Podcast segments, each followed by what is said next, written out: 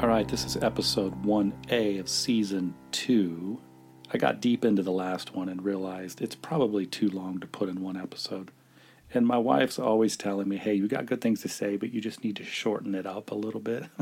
so, in case she's listening, shout out to her. But also, hopefully, this helps the rest of us. Now, here's the thing you got to remember where we left off. I was talking last time about Karl Marx's unbelievably beautiful quote. Uh, you've probably heard some of it before about religion as the opium of the people, but among other things, he says that that we have a condition that requires illusions. And I couldn't agree more. I mean, I may not agree with everything Karl Marx says, but this little piece is stunning in how clear it is. The religious institutions typically tell us to live under a condition that requires illusions. And the illusion is, is that we have to pretend to be good in order to get God to like us or love us or forgive us or give us grace. And I don't think it's true. So you got to keep that in mind. And you got to remember where we left off last time. I was saying something unbelievably eloquent and probably life changing. Actually, I'll just copy and paste where we left off and we'll jump right back into it.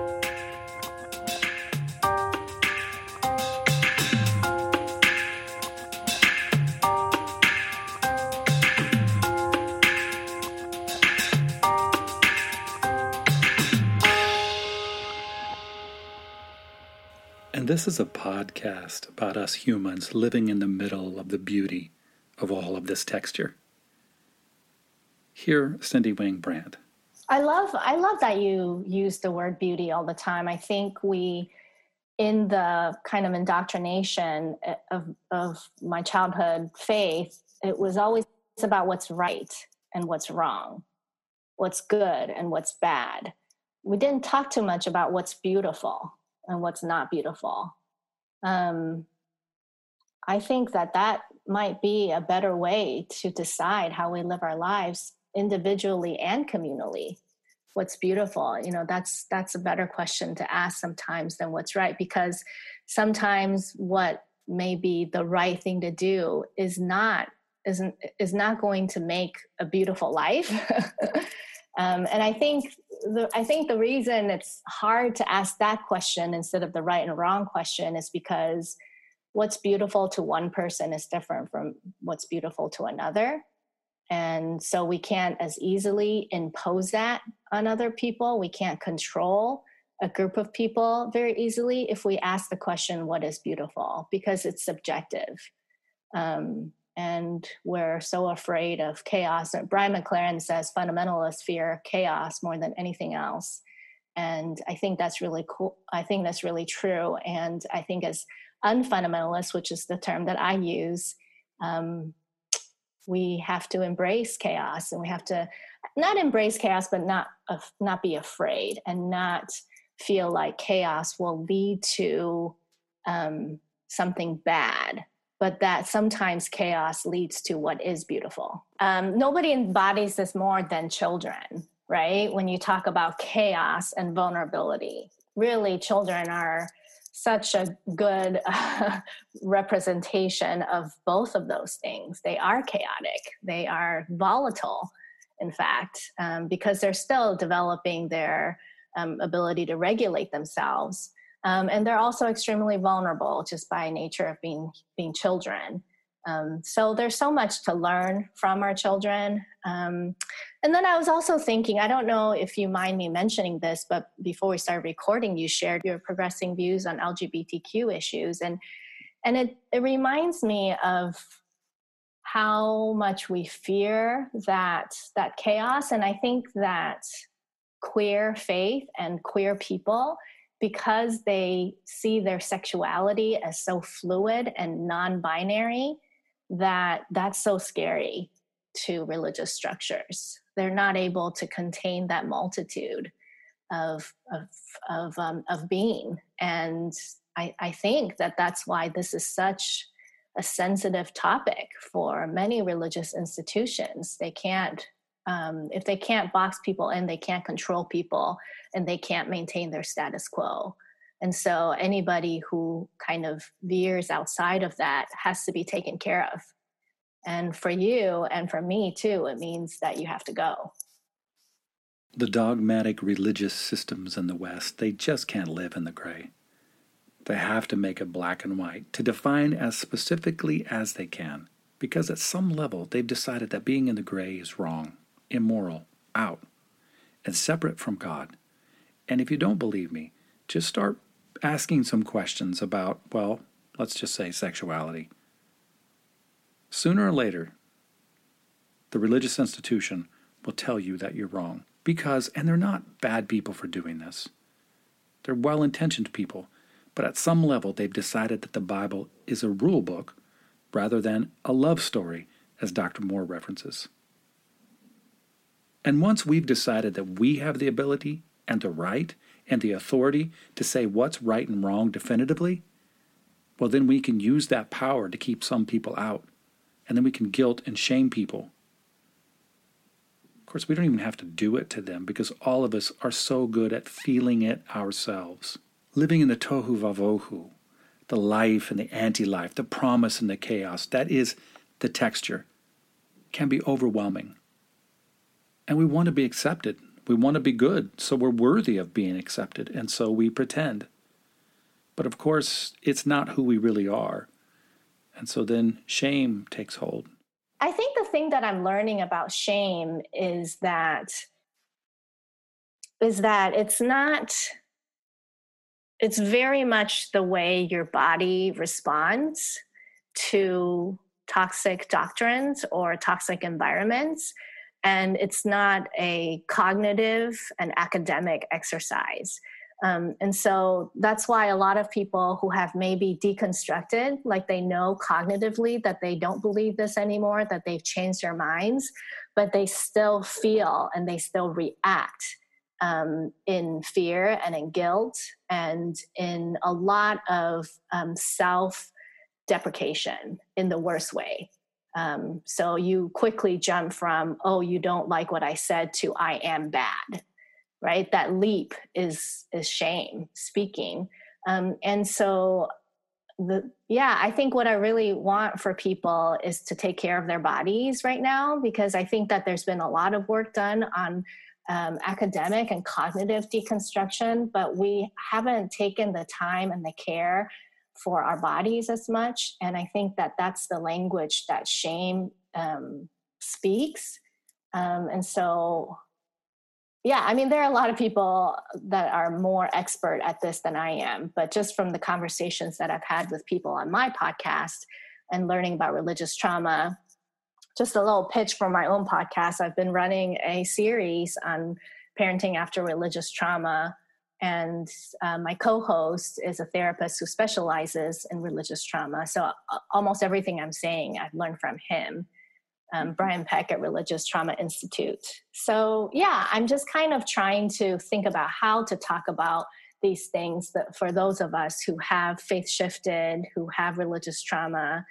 and how we can heal from some of that toxicity uh, is to really care for our bodies, to listen to our own bodies, to let to to help it feel safe again. I think if we feel safe, then we don't have shame right? I think shame is a response to unsafety, a response to somebody's going to control me, somebody's going to make me do something I don't want to do, somebody's going to make me feel bad. I mean, the original sin doctrine is so damaging to children and to all of us because, yeah, it sets us up in life in a way where we can't trust ourselves, we're unsafe, we have to we have to earn our love it's so weird because growing up, I was always taught that God's love was unconditional, but that's really um, dissonant from its doctrine. Dr. James Alison has so much good theology, and much of it has been worked out from the perspective of being gay.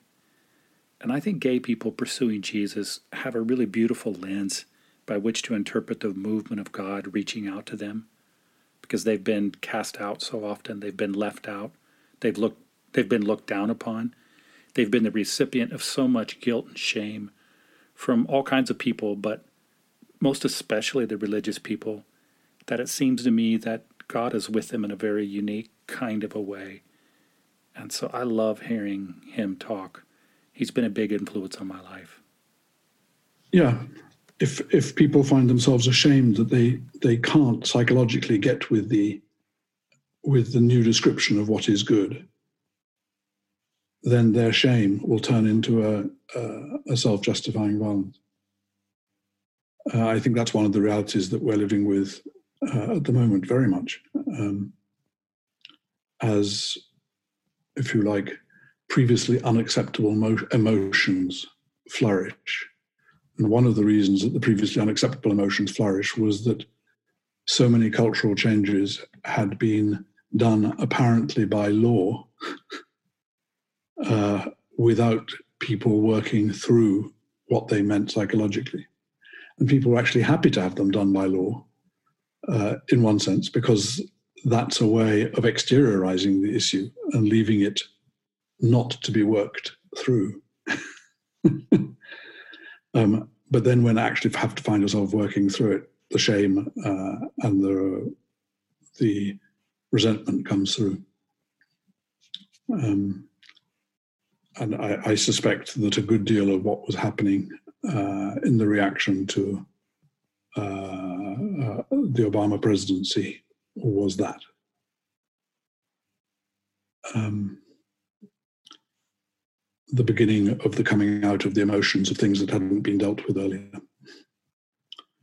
Um, and I suspect also that it's why you get strange outbursts of homophobia from people who feel that they've been somehow left behind in their ability to uh, to cope with something. Um, and it's not because they're any more or less modern or or even in many cases more or less gay than anybody else. Mm-hmm.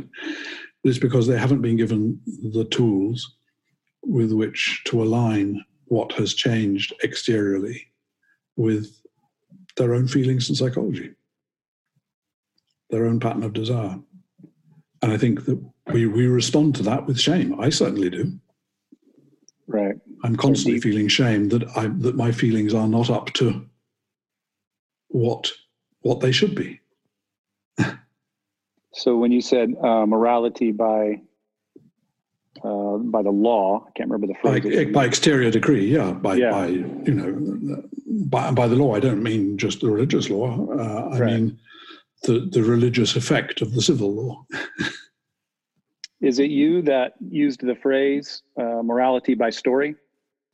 I, I don't know, and I, am not sure it is me because I try to avoid morality okay. as far uh, with uh, as far as I can. Uh, the um, yeah, I think morality is by and large a, a bad thing to be avoided at all costs. Um, learning how to be good is usually a matter of uh, avoiding the traps of morality. right. How are squabbles about goodness usually coming from shame? Um, how powerful they are. Yeah.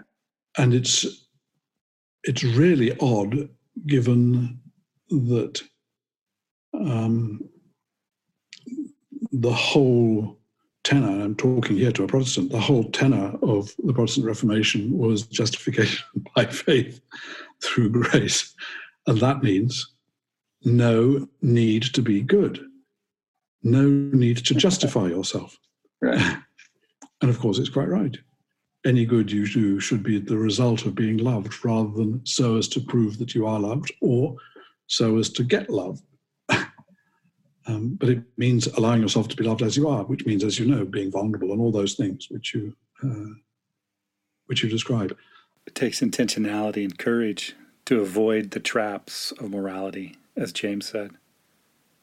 So it takes courage and trust trusting others and letting them trust you, which is to say you're going to get hurt and they're going to get hurt. And this is a terrible way to start a podcast, by the way. Absolutely terrible way to grow a church. Because very few people, if any, are out looking for a new church so they can be vulnerable and potentially get hurt. And yet, it just might be the answer to an ongoing series of questions that will help us to get undone. And I do think we need to be undone so that we can be remade when we take the time to name things within the texture, to name our fears, we usually find that it's throbbing and pulsating around the things that matter the most about being human, which is our interconnectedness, our need for one another, our vulnerability. And we're never going to get that if we can't stop our addiction to pretending.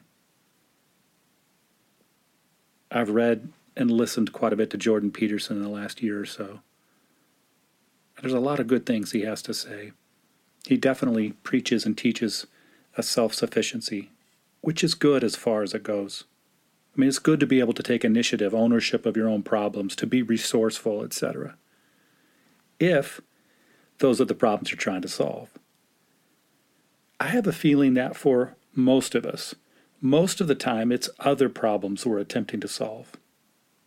For example, if we're attempting to solve a fear of not measuring up, or if we're afraid of what will happen if people see who we really are and then reject us, well, in that case, self sufficiency really becomes about the fear of abandonment. Because if I'm self sufficient, I don't need others, therefore, I don't care if others reject me. When we connect with our fear, it usually points us to what matters most about being human, which is our interconnectedness, our need for one another. But the problem with that is it leaves us feeling so vulnerable. My take on all this vulnerability stuff is that we've created, well, we've created a lot of different institutions to help us cope, not the least of which is our religious institutions. I know the larger religious movement out of which I come from basically told me in so many words that the way to deal with all this essentially revolved around my behavior, that I had to be good. And of course, then we always define good based on what we think is good, and then we make up a set of rules. And then we tell ourselves if we break the rules, then we're bad and God is upset. And the larger evangelical religious movement throughout the world definitely told us that this is what Genesis is about. It's about Adam and Eve breaking rules, which upset God. And ultimately, we have to get God to be happy. And of course, that's the point of Jesus. He comes to get God's attention because if it was just on us, it would be bad. God doesn't really like us, God really likes his son. And my response to that is really? You're just perpetuating the condition that requires illusions. First of all, I don't think there's a list long enough to cover all the rules. And even if there was, we certainly wouldn't be able to have perfect performance. And even if there was a list and we did achieve perfection, we'd ultimately wind up growing arrogant and calling ourselves good and others bad, which I hope you see the logic of that. It would ensure that we wound up getting kicked off the list, because then we'd be arrogant, which has to be on the list, right? I agree with James Alison. We don't have to be good. That's not the point. Being good is just a cover up for the fact that we're unsure of whether or not we're worthy of love, anyhow. Being good is just a way to define who's in and who's out, because if we're good, then we get to point our fingers at others and say, oh, you're bad. And none of this proves anything other than the fact that we need bad people. It demonstrates that we're not putting our trust in God. We're putting our trust in the performance or the lack of performance in other people. We need them to be bad so we can call ourselves good. I don't know why I'm laughing. Probably because it's so absurd. God help us. I don't think the Genesis story is about good people and bad people. I don't think it's about breaking rules, though certainly rules are involved at some level. I really think it's about humanity and life, which is Adam and Eve in Hebrew humanity and life being overwhelmed with the uncertainty of the texture, and them choosing to take things into their own hands rather than to trust God. It's emblematic of all of us. This is our basic problem. We want to conquer the uncertainty instead of live in and celebrate the uncertainty. We run from the texture. We call it bad. And then we make up lists of rules to keep in order to hide behind so that we can stay away from the existential fear of not being sure. But all the while, I mean, we can suppress all we want, but the fear grows inside of us.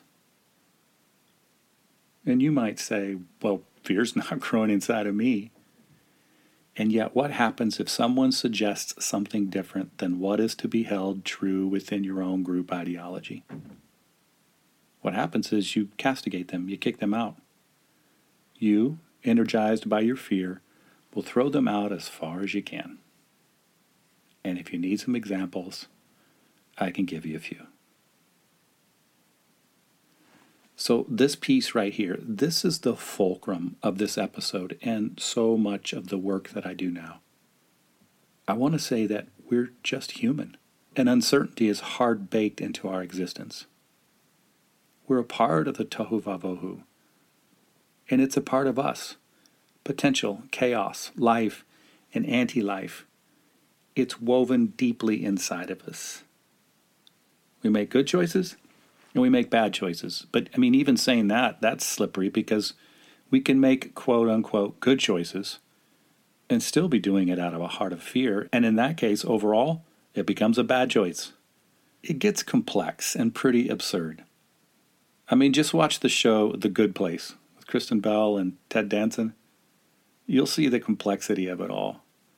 I find that show to be really interesting. I, I, really enjoyed the first three seasons, though I don't recommend any shows because if you watch the show now and I've recommended it and there's bad language or something, you're going to think that I'm, you know, a deviant or something like that. And we can't have that.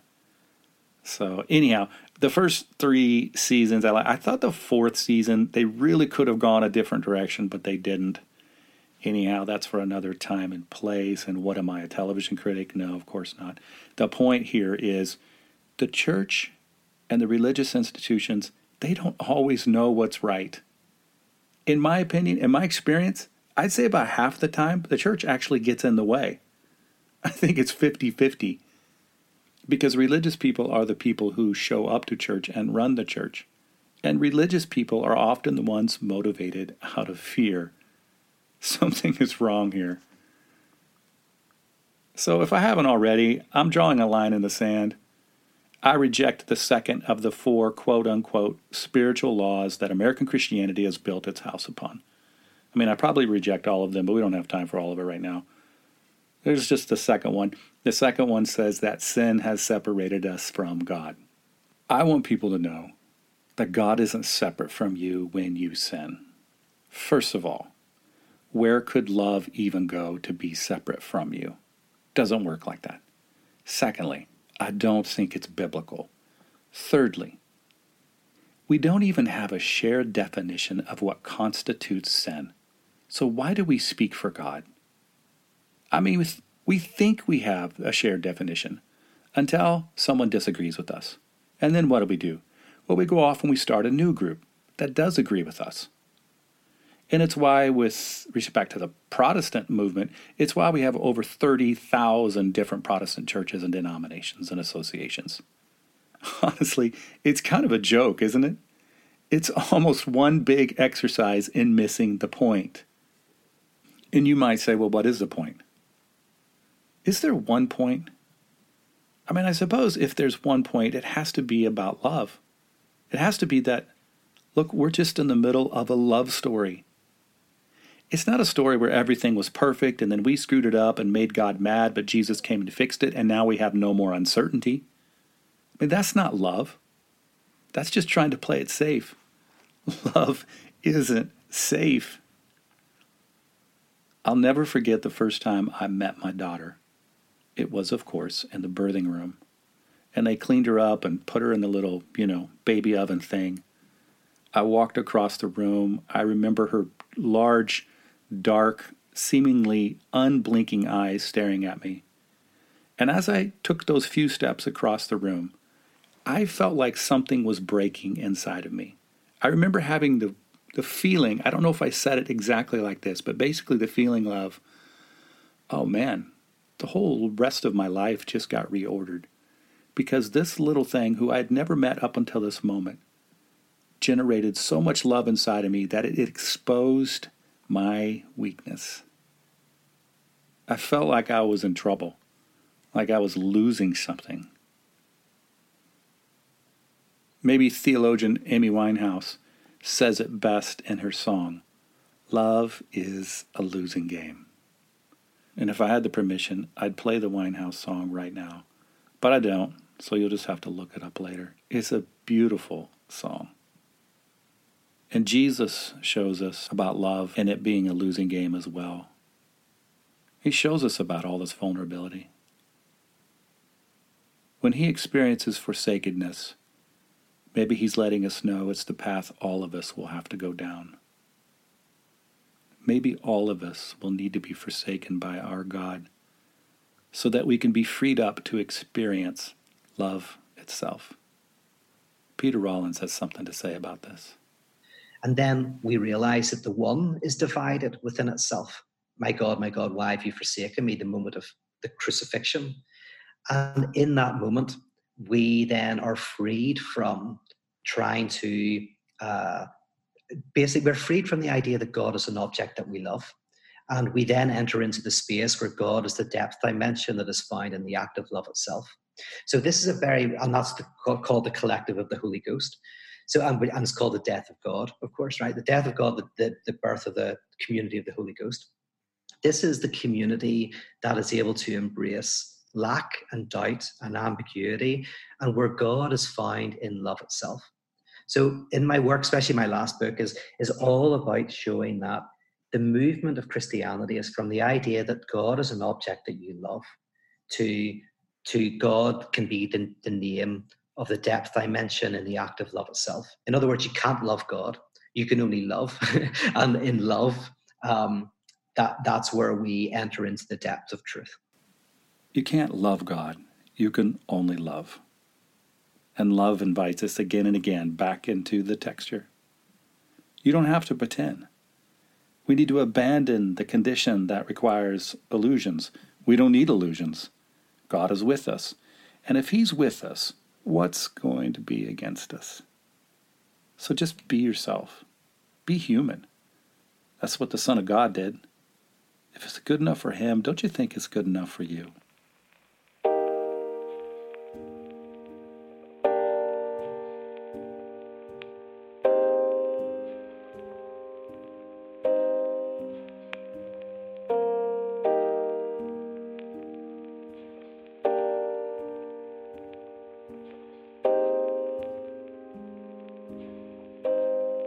Thanks for being with me on the intellectual light web here and thinking through these things with me. I hope you're doing well in the middle of all of this coronavirus stuff. Uh, there's a lot of anxiety out there. I'm praying that the peace of God, which I do believe transcends all understanding, will guard your hearts and your minds in Christ Jesus. All right, if you like this episode or any of the episodes, I invite you to share it with a friend star it, review it, like it. Um, I should also mention you can find me online. Jonathan Foster Author is my Facebook page. At Jonathan underscore Foster is my Twitter. I mean, it would have been cool to have had the same handle on all the different social media stuff, but that would have been way too easy, right? And it would have required a lot of foresight on my part several years ago to lock all those down.